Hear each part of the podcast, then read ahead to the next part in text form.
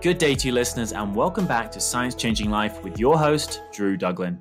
Today, we look at the power of our genetic code to predict our health and future risk of disease. I'm joined by genomics expert Ali Torkamani, who is at the forefront of using digital apps as a way of helping people cut their heart disease risk. So let's join Ali as he explains his early interest in evolution, which then primed him for his eventual academic path in genetics and data science.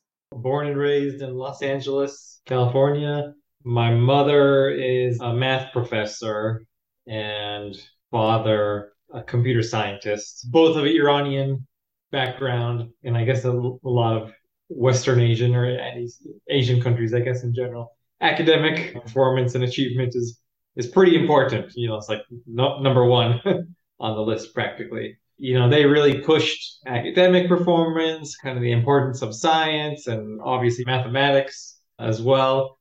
So I would say my mother really like exposed me to just various topics uh, pretty early on, scientific topics.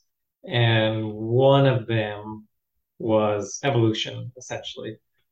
And I thought it was fascinating and sort of wondered you know, about it. Why are we here? You know, why, why are we the way we are? And all that Darwinian evolution really just relates to relates to genetics evolution of genomes. So really kind of like comes from like an existential place almost. It's like, well, why are we here? What's our purpose? Why are we the way we are? And why do we make the decisions that we do and all that? And I think a lot a lot of that relates to genetics. And of course, genetics isn't like the only driver of, of these things, but I sort of feel like basically if you had enough information about someone, then you could predict what they would like, what they're going to do next, uh, that sort of thing. Yeah, and genetics is a is a big player of that. So yeah, that, that's pretty much like how I first got interested in genetics, and it kind of grew from there into the the more computational sciences and that sort of thing. And when you were talking about your path there, you sort of used genetics and almost genomics interchangeably and you are the director of genomics at scripps research so can you sort of break down what that difference is there because i think people will have heard of genetics, but can you just remind people of what genomics is and the differences? When you think of genetics, you think more specifically of like inheritance, genetic inheritance. How do particular genes influence downstream traits or diseases or whatever? Versus in genomics, you might be thinking more about the overall function of genes, how they relate to one another. Uh, and, but that ultimately trickles down into how their interrelations with uh, one another lead to genetic phenomena like inheritance of traits and, and diseases. So for me, they're very much tied together. Got it. But I guess it's more the full sets of genes with genomics and sort of the broader relationships then. Yeah, that's right. Got it. Cool. So within your sort of genomics team then at the Translational Institute here at Scripps Research, what is it that your team does broadly then and what kind of problems are you trying to solve? So my research itself, I would say, is broadly focused on genome interpretation. Is is sort of how how I would summarize it. More or less, if you have someone's genome data, their genetic data, uh, whole genome sequence data, for example, with or without, but usually with other types of data, health data, essentially. What can you tell them about themselves? So it could be a rare disease, for example, someone with a rare disease where you're using their genome to kind of identify the cause of, of the rare disease and, and hopefully a strategy to ameliorate the rare disease. Or it could be something somewhat more complex in thinking about like common diseases like heart attacks, strokes, diabetes. Then, uh, you know, you can also use genetic risk factors plus non-genetic risk factors, combining them together, make predictions about risk, and then hopefully, again, come up with strategies to offset that risk. I know there are so many different technologies around now that have just really advanced the field of genome sequencing, as it were, including some of these consumer products like the 23andMe. So, I mean, has that just been a massive revolution in the field and just allowed you guys to study so much more?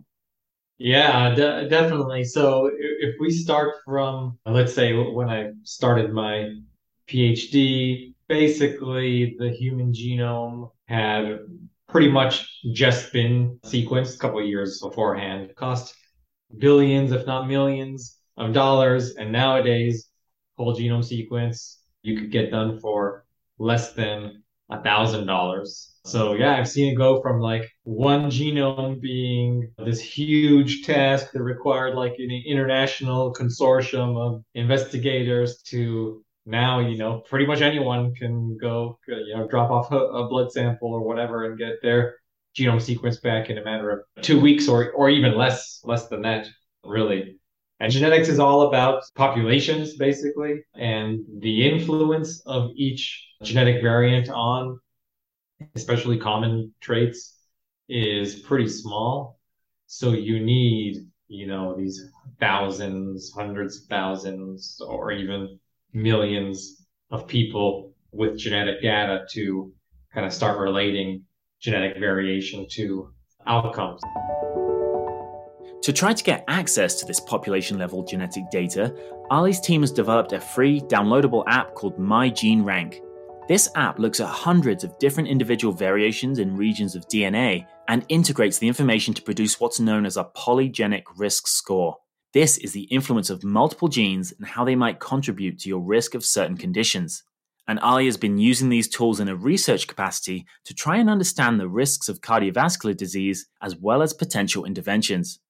The purpose of, of that app is really to collect genetic data and health data from people, calculate their genetic risk score, return that back to them, and see what they do with that information.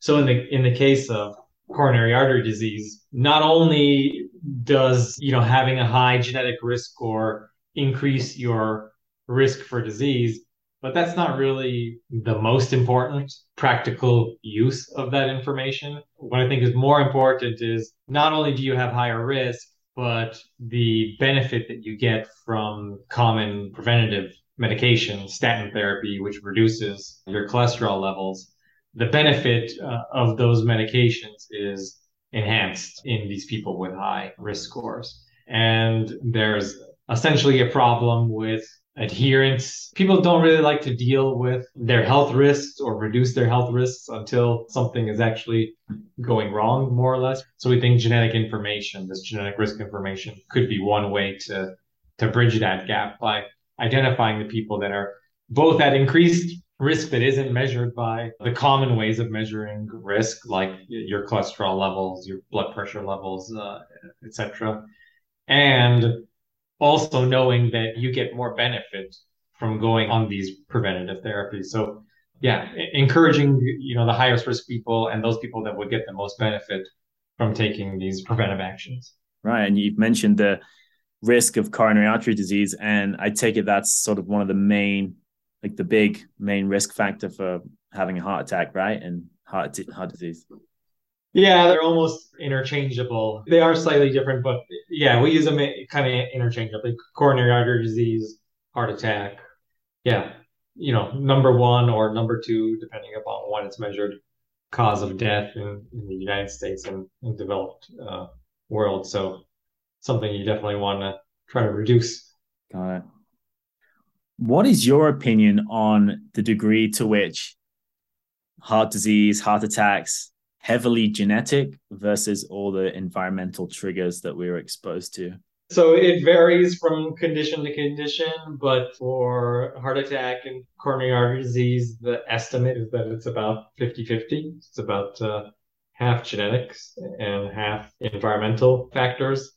Actually, that's the case for many common complex conditions. What you can do is estimate how much genetics explains the variability of these traits in the population overall. For many of them, you find that close to 50% or even more than 50% of variation in these traits is explainable by uh, genetic factors. So that doesn't that doesn't mean that for each individual it is 50-50. It does just means on average in the population overall what it amounts to but for any individual, your genetics might be the primary driver or your lifestyle might be the primary driver. So there's going to be a lot of variability from individual to individual. But overall, it's about uh, 50 50.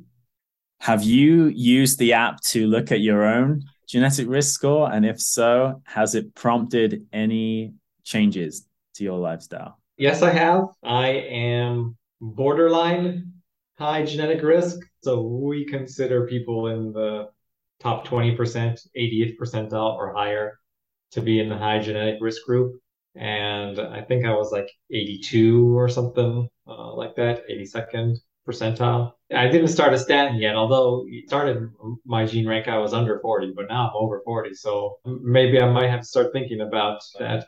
I would say I leaned more heavily into dietary and behavior change and checked my cholesterol, made sure it was low. I did end up lowering my cholesterol pretty substantially through just lifestyle changes. Although maybe some I've reversed some of that now, so who knows? I might I might have to go go back and uh, and adjust that. But my father takes statins. He has high cholesterol levels. So to some degree, my family history sort of inspired putting this together and making the information available. To some degree, I am a, a little bit worried about it for for myself because of uh, my family history. Now, in terms of the big population level data that you were discussing, with the uh, genetic risk scores for heart disease, have you seen major differences between, say, men versus women, different racial or ethnic groups? What does that demographic difference look like? You know?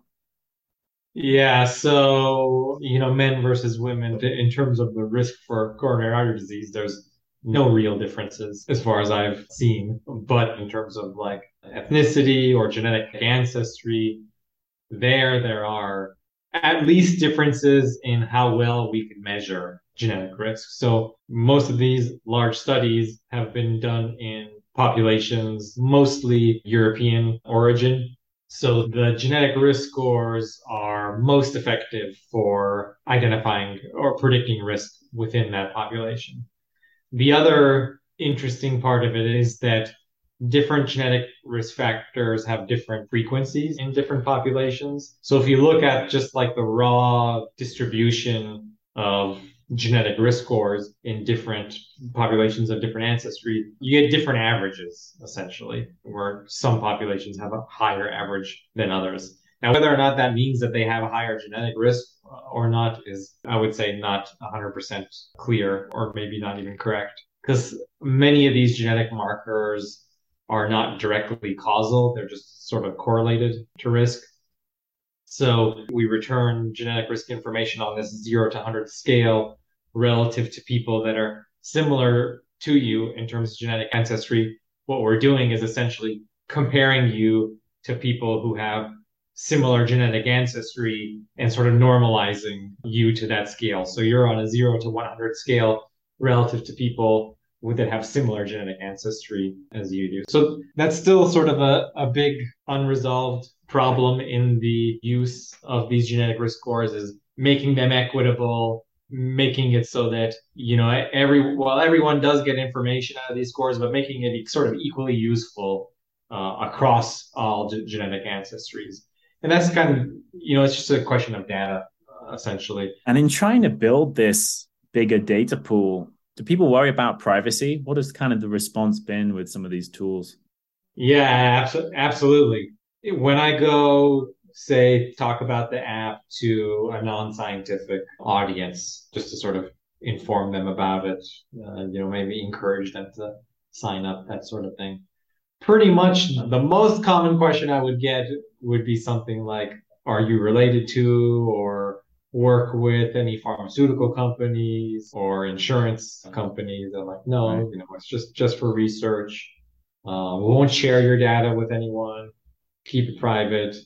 Uh, but yeah, it's it's certainly on people's uh, minds privacy, especially as as it relates to genetics. And I think rightfully so. So I, I think overall we need laws, better protections in terms of like non-discrimination as it relates to genetics to encourage people to use you know generate that information use it and, and share it uh, really well broadening this up to other diseases i did have something that i wanted to get your take on so it seems like some people with certain blood lipid profiles that put them at risk for cardiovascular disease may also have increased risk for neurodegenerative disease, I've heard, like Alzheimer's. So, could your app potentially predict that kind of risk as well? And are there other areas of study like that which are uh, currently of interest?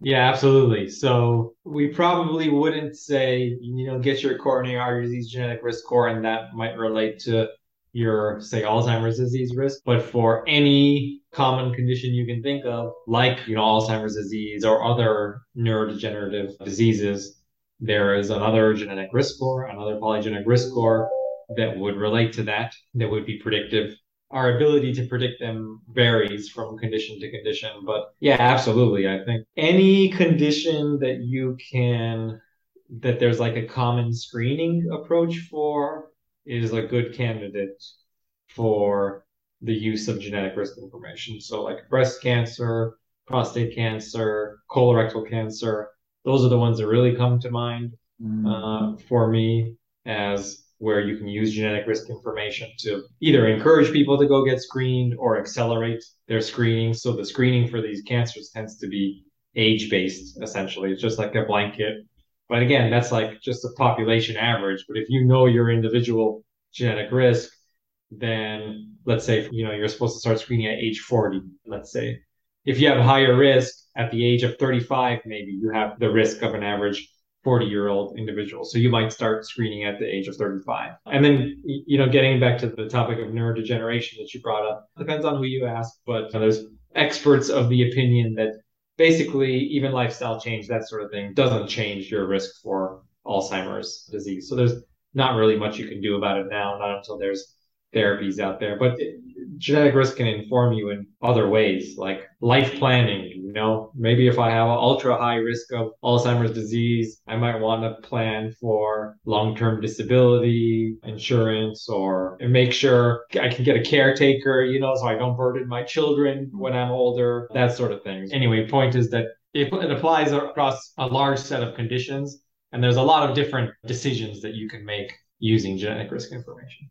Definitely, yeah. And it's good that you brought that up, not just possible health changes, but also just thinking further ahead with all the other logistics in life. And, you know, as we think further ahead, how do you think these apps like MyGeneRank and other genomic data is going to be integrated with other tools we have in the future? Yeah, so absolutely it can and should be integrated using all these various ways of collecting health information about yourself from biosensors to other digital devices to other genomic approaches like the microbiome. The way I think about it is that your genetics, your polygenic risk score, or genetics in general, sort of defines your potential at birth to experience, let's say, these different health outcomes. And then as you age and interact with the environment, then your genetics or your risk gets expressed in various different ways, like your cholesterol levels or like the composition of your microbiome or your heart rhythm, you know, that can be measured by a biosensor, for example. So then when you start incorporating these other tools like biosensors, continuous glucose monitors, etc., now you're getting more detailed information about your current health status well, when you're not consuming uh, genomic data, Ali, how else do you like to spend your time outside of the uh, institute? Yeah, you know, when you sent this to me, I was, I was like, this is going to be the hardest question that you asked me because I don't have a good answer really. No, I, um, you know, I like working out. I like going to the gym. That's like my cool. hobby, probably. See, that's uh, probably going to lower your risk, surely. exactly. Yeah, you know, the multiple benefits. You get the you get the stress release. Yeah. Uh, you get the uh, you know, being strong is nice. The being able to move freely and uh, yeah. and all that, and uh, yeah, I think I mean I think working out is is fun actually. You know, and then besides that, kids, my kids occupy a lot of my time these days. They're six and eight years old, so oh, wow, busy. they always want my attention. And then yeah, if I get the chance to play some video games, uh, also, but that happens a little bit less these days.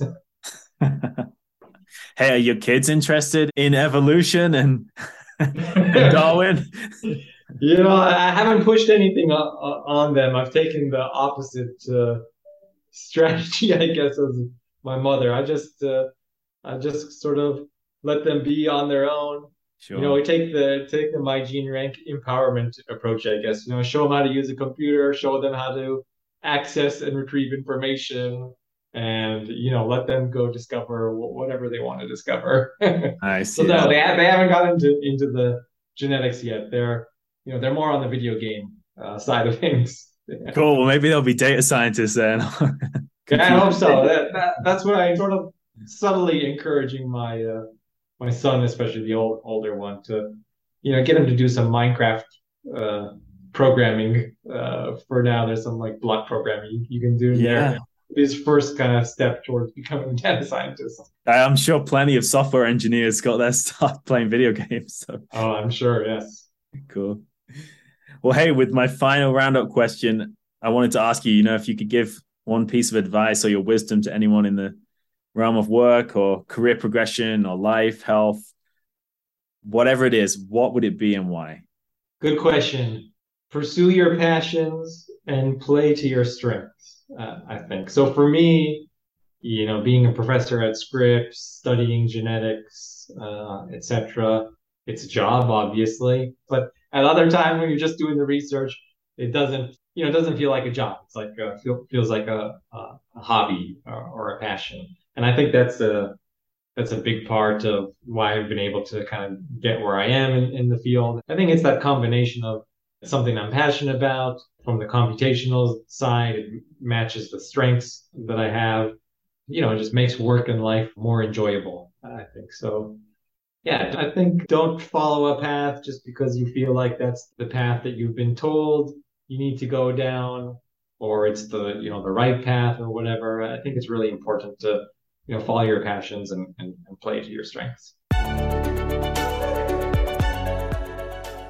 solid advice there from ali and that is certainly a winning combination of passion and strengths many thanks to him for joining us today and showing us the ever-evolving nature of precision medicine in the show notes, we'll have more information on Ali and these digital tools, as well as links to the latest features, profiles, and videos from the Scripps Research magazine.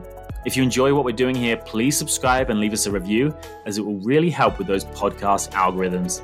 We'll have more fascinating discussions coming your way soon. So until then, stay curious and be well.